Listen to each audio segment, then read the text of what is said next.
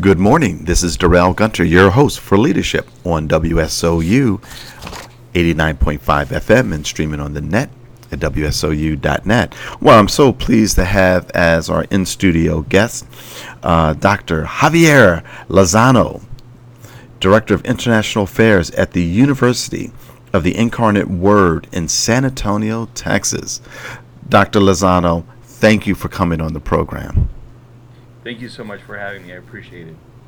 You know, uh, when we first met, we met at like I think four in the morning at the Philadelphia International Airport. Uh, we were in, in the TSA line and we struck up a conversation. And I immediately said, I have to have this gentleman on my program because you have spent your career talking about leadership, talking about change management, talking about building collaborative teams. So I'm so pleased to have you on the program. But before we jump into the program at the University of the Incarnate Word in San Antonio, Texas, can you share with our audience uh, some of the highlights of your education, career, and experience? Yes, I'll be glad to do so. I first started at uh, St. Mary's University in uh, 1998 and immediately really uh, was attracted to business and working with people and uh, looking at different ways that we can improve not only ourselves but processes. So that led me into pursuing my education, and I received a, a Master's of Business Administration, concentration in uh, international business, and then followed that up with my doctorate in international education and entrepreneurship. Those two experiences led me to not only further my education, but also um, have a, a better knowledge and understanding of the different concepts that uh, revolve around our each and everyday life, not only in business, uh, not only in management, but also personal lives as well. And so, at your program there uh, at the University of the Incarnate Word in, in, in San Antonio, before before we talk about the program, the significance of the Incarnate Word, this particular university. Tell us a little bit about the specialness of this university. Yes, uh, University Incarnate Word is very special in that it was founded by, speaking of international, it was founded by uh, the Sisters of Charity.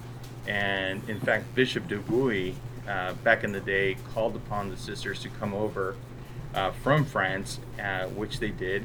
They were having an issue uh, with the folks folks here in Texas. There was a huge cholera epidemic, and they traveled all the way from Paris to serve the local community here in San Antonio and uh, unfortunately, a lot of uh, people did not make the did not make it and were and passed away. So the sisters found a need to um, to educate the, the the young kids left behind as their parents uh, died, and it's amazing the story because not only did they develop the uh, grade school system, but eventually a college, which eventually came became a university.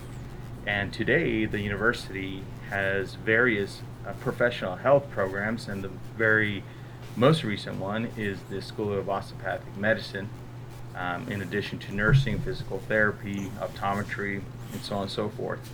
The university is founded on uh, providing access to all those who want uh, to improve their lives through higher education and because of that, uh, we're not only changing the demographics of professional uh, professionals here in Texas, but all throughout the nation, as we are one of the uh, uh universities with uh, with a high Hispanic and also first generation population. So it's a very special university, and that continues to implement the mission of serving uh, not only our domestic community but also international as well. Well, I tell you, that is very, very special. And uh, when I look up the word incarnate, it talks about, uh, especially of a deity or spirit embodied in flesh in human form, and the work that uh, you and your colleagues are doing there at the University of the Incarnate is extremely very special. I want to applaud your efforts there. Let's talk about the key components of your program there. Uh, when you talk about servant leadership and you talk about change management, uh, what is some of the what is tell us about the program and the key components of it? Yes, the the program itself that I teach in is the professional studies program, and this too, like the university, is a very special program in that it is geared towards uh, non-traditional students, meaning that these students, um, at one point in their uh, younger lives, they uh, transferred uh, right into their careers, and from there uh, started developing their careers um, and at some point in their lives uh, decided to come to the university, come back to the university and fulfill their graduate uh, studies, which is uh, really great for me because it allows me the opportunity to interact with professionals in not only in the San Antonio area but also other areas surrounding the city. Uh, I have had students that uh, travel in from uh, as far as Austin and Dallas and so on and so forth to attend classes, graduate level classes. So, with this in mind, uh, the classes is literally a a, a great a great um, environment where we have several managers and key directors in various um, fields that are sharing their experiences of change management. Change management is uh, quite uh, a challenging topic since the beginning of time, uh, especially in, in businesses. Uh, what are some of the key components of your change management uh, courses? Is it one course? Is it multiple courses? Yes, it's several courses. I think the topic is embedded in all throughout the graduate level uh, courses, uh, to be very honest with you. And one of the things when you and I were talking from the very beginning, and I think uh, this comes up in several conversations, is the, in my opinion, the main concept is is purpose. And in my mind, when I see uh, change management, I see an umbrella, and the top of the umbrella has two words purpose and why.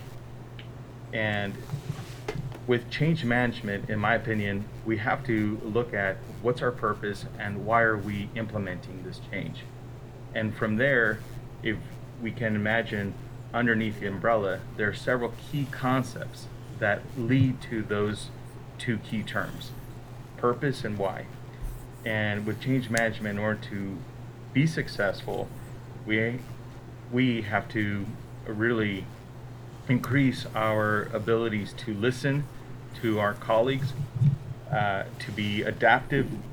Um, ever every day, the the the term and the practice of implementing emotional intelligence is just the value has increased tremendously there's so much information, so many different moving parts, if you will, within an organization that uh, we really, as people and as humans, we have to be aware of what those changes uh, do to our emotional well-being and how that affects our decisions, which ultimately lead to why we are implementing these changes. With that, It- go ahead. No, no. I was going to ask you what what are some of those key best practices that management have to employ to have a successful change management program? Yes, I think having a very clear, clear strategy and end objective is one of those. That's for me. That's key. So having that skill set of not only developing that strategy, and having an A to Z type of plan, but really articulating. That's another skill set. Being able to articulate the objective of a change management strategy uh, and effectively being able to influence those uh, around you so that in purest of its forms is so everyone's on the same page. You know, interesting you should mention having a clear strategy. Uh, one of the areas of challenge but opportunity that I find in my consulting practice uh, at Gunter Media Group is the CEO has the strategy in his or her head and it's not in writing and the company drifts in your practice what is some of the tips that you can provide to a CEO or even to someone who reports into a CEO of trying to get them to understand that if we're going to have effective change management, we need to have an effective strategic plan. What advice would you give to those who are reporting into a CEO uh, who are struggling with getting a formal written strategic document in place? That's a great question because I also um, address that sometimes challenge uh, within uh, my organization, and I think it's from what uh, you're sharing with me. This is this is common, and one of the tips I would suggest is have um, a follow up and make that. So having follow up, but make the, embed that in your being, meaning that the we we all have a brand, and you know when we when others speak of us or we are presenting ourselves, we are presenting ourselves. So we have to really embed that follow up in our brand, in our everyday action, and by following up, you can you know forward your talking points to your supervisor, to your CEO, and um, having continuous discussions on how those talking points affect the overall objective.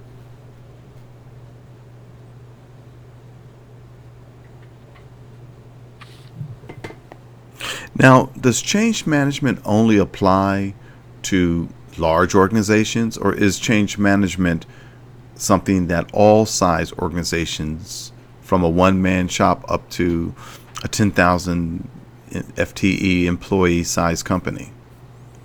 Oh, I think I think change management applies to any type of organization and even uh, with oneself. If if you if someone is an entrepreneur and they're starting out, um, they too have to have a strategy on how to change their approach or their marketing and so on and so forth. Um, it it in my opinion it applies uh, to each and every spectrum of the size of business. And I think that the more, the larger the business is, the more complex the change management uh, strategy is. However, if we look at the basics of those of a of an effective change management strategy, we can always go back to the basic building blocks, if you will. Every house has a foundation. Um, I hope I'm still correct in saying that, but nowadays with technology, you never know what the differences are. But for the most part, in my mind, every house is, has a foundation, and that's the way I look at change management. There are some key uh, components within uh, effectively leading change that we can always go back to, and more than likely, when there are uh, deficiencies in change management and when objectives are not completely met or uh, not met at all, we can go back and identify where those key concepts were not fully addressed or implemented. So that makes all the sense in the world. What you're suggesting is that the change management needs to be a, a plan, whether you're using a spreadsheet, whether you're using a Gantt chart. There needs to be an overview of the activity and actions, who's going to do what, and time frames, and then also for you to come back and reflect on it on a regular basis to ask the question, how are we doing? Absolutely. Is there is there a particular tool that you recommend to folks, project management tool that you recommend to help folks to keep track of all of these moving parts? Yes, what I recommend is uh, there's this one textbook that I really uh, not only enjoyed reading, but this was probably one of the best classes that um, I ever had the pleasure of uh, implementing and experiencing with my fellow students. And it's by James Pershing, and it's the title is Handbook of Human Performance Technology.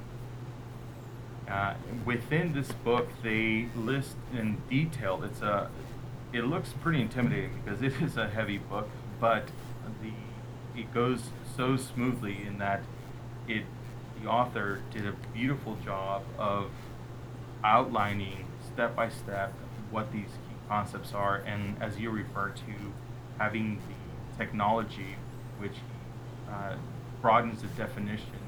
We often think of technology as something uh, objective and uh, you know something that's flickering lights or so on and so forth. But technology can include Excel spreadsheets or any types of, uh, of print materials um, or even a simple outline. That's part of technology that humans uh, can use, employees can use, managers, CEOs can use in order to stay on track. Again, the could you give us the author's name and the name of the textbook one more time?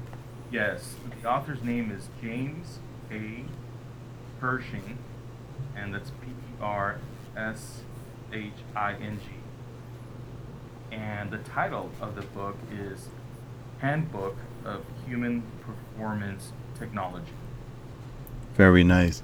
Ladies and gentlemen, we are here with Dr. Javier E. Lozano, PhD, who is with the International Education Entrepreneur- Entrepreneurship Program at the University of the Incarnate Word in San Antonio, Texas. And we're talking about leadership, we're talking about change management, and also now we're going to talk about collaborative learning. So, collaborative learning, is this a new technique or has this been around? Tell us about collaborative learning. Yes, collaborative learning. I, in my opinion, I think it's it's fairly new uh, in comparison to other uh, formats of teaching, where traditionally, and this is the way I was taught in uh, grade school and going into high school in St. Mary's, where the professor, uh, you know, stood up in front of the classroom and started delivering the lectures, which is um, nothing wrong with that. It was very interesting, but today's with today's uh, dynamic uh, environment in that we are constantly being fed information not only by our maybe some of us have two cell phones and we may have a computer in front of us and we may be listening to um, the radio on our on our device on another device. So collaborative learning is is more important in, in my opinion in today's uh, world and in how we communicate because of so much information being bounced around. And in what I implement in my uh, teaching environment is having opening up the conversation and by engaging uh, the people in the room, the students in the room, with uh, not only questions and uh, examples, uh, even some role playing here and there. Uh, I introduce also videos. Uh, TED TED talks are are huge, huge part of my teaching techniques, and all of this really reflects the dynamic world that we're living in today. Uh, in my opinion, if in nowadays, if I were to lecture and I and I test this out theory out myself in a couple of my classrooms, if I were to go up and present a two and a half hour presentation with you know a couple 15 minute breaks in between, I can almost guarantee you there's a low percentage of that of that information being absorbed and really being embedded in in the in the transfer of knowledge. With collaborative learning and being active, actively engaged with the class and actively sharing stories and relating it to the text, it, it really feels like a conversation. And that is something that I found to be very, uh, very advantageous uh, in today's learning environment. And I, I um, have had a lot of great responses and feedback from my students. They keep on saying that um, you know it didn't feel like class; it felt like getting together with um, other managers and discussing real live topics. And it's something that um, to them it may be new, but to me it's something that's really effective uh, in today's in today's learning environment.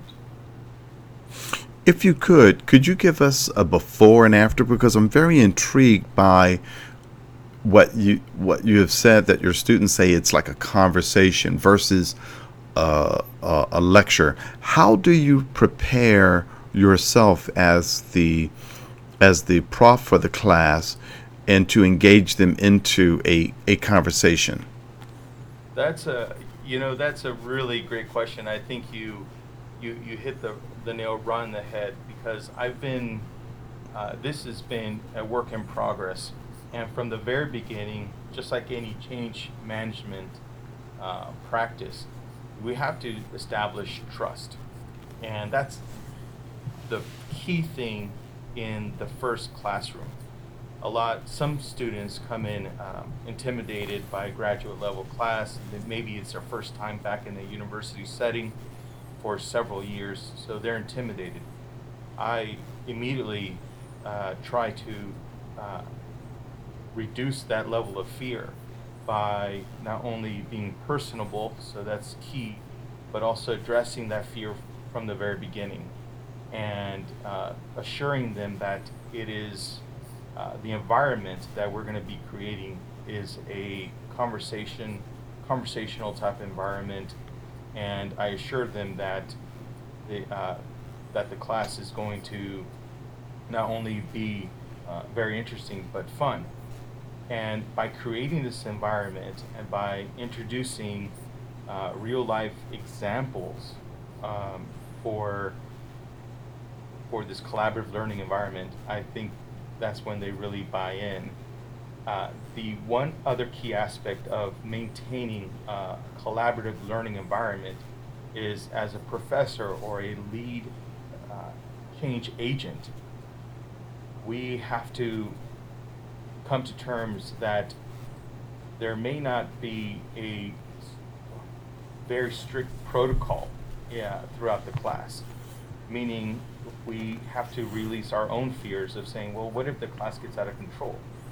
Uh, um, and, you know, as prof- uh, prof- uh, professionals and professors that try to maintain and restrict that flow of ideas because of that fear of loss of, of classroom management, sometimes that restricts that really open flow of conversations. But I think if the the the topics are are serious, the conversations are light, and the objectives of listening to experience uh, students and listening um, about their experiences with the with the topic, it it really is a uh, a really great thing to experience. So I would go back on those concepts just to recap. I would say from the very beginning, creating that environment, making sure that everyone feels safe um, about talking and expressing their ideas, and letting them know that you know the authors have written these materials a couple of years ago at best. So things change, and they are the ones who are living the the next best thing and the next best um, practice. So we really need to come together in order to share our experiences.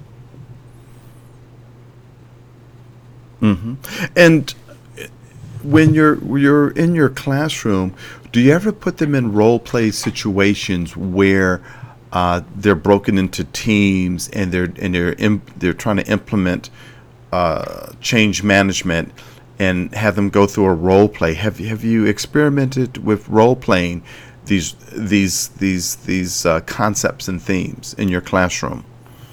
I have, and what I I found very successful uh, assign management, management type uh, decision articles or uh, case studies, and with when I very uh, that I I really like the idea and I like creating the concept of developing our own uh, internal boardroom. So I even rearranged the desk to reflect that setting of a boardroom. I will have a stance or a topic and read and research there. Uh, I or I think somebody that represents you know have to articulate why they, a certain way and implement. And afterwards, I switched with them. They really enjoy started to see that the other side of the coin. So so it- it's a, a really great um, experience, and it's amazing the buy-in because the managers know that this type of experience help them in their work.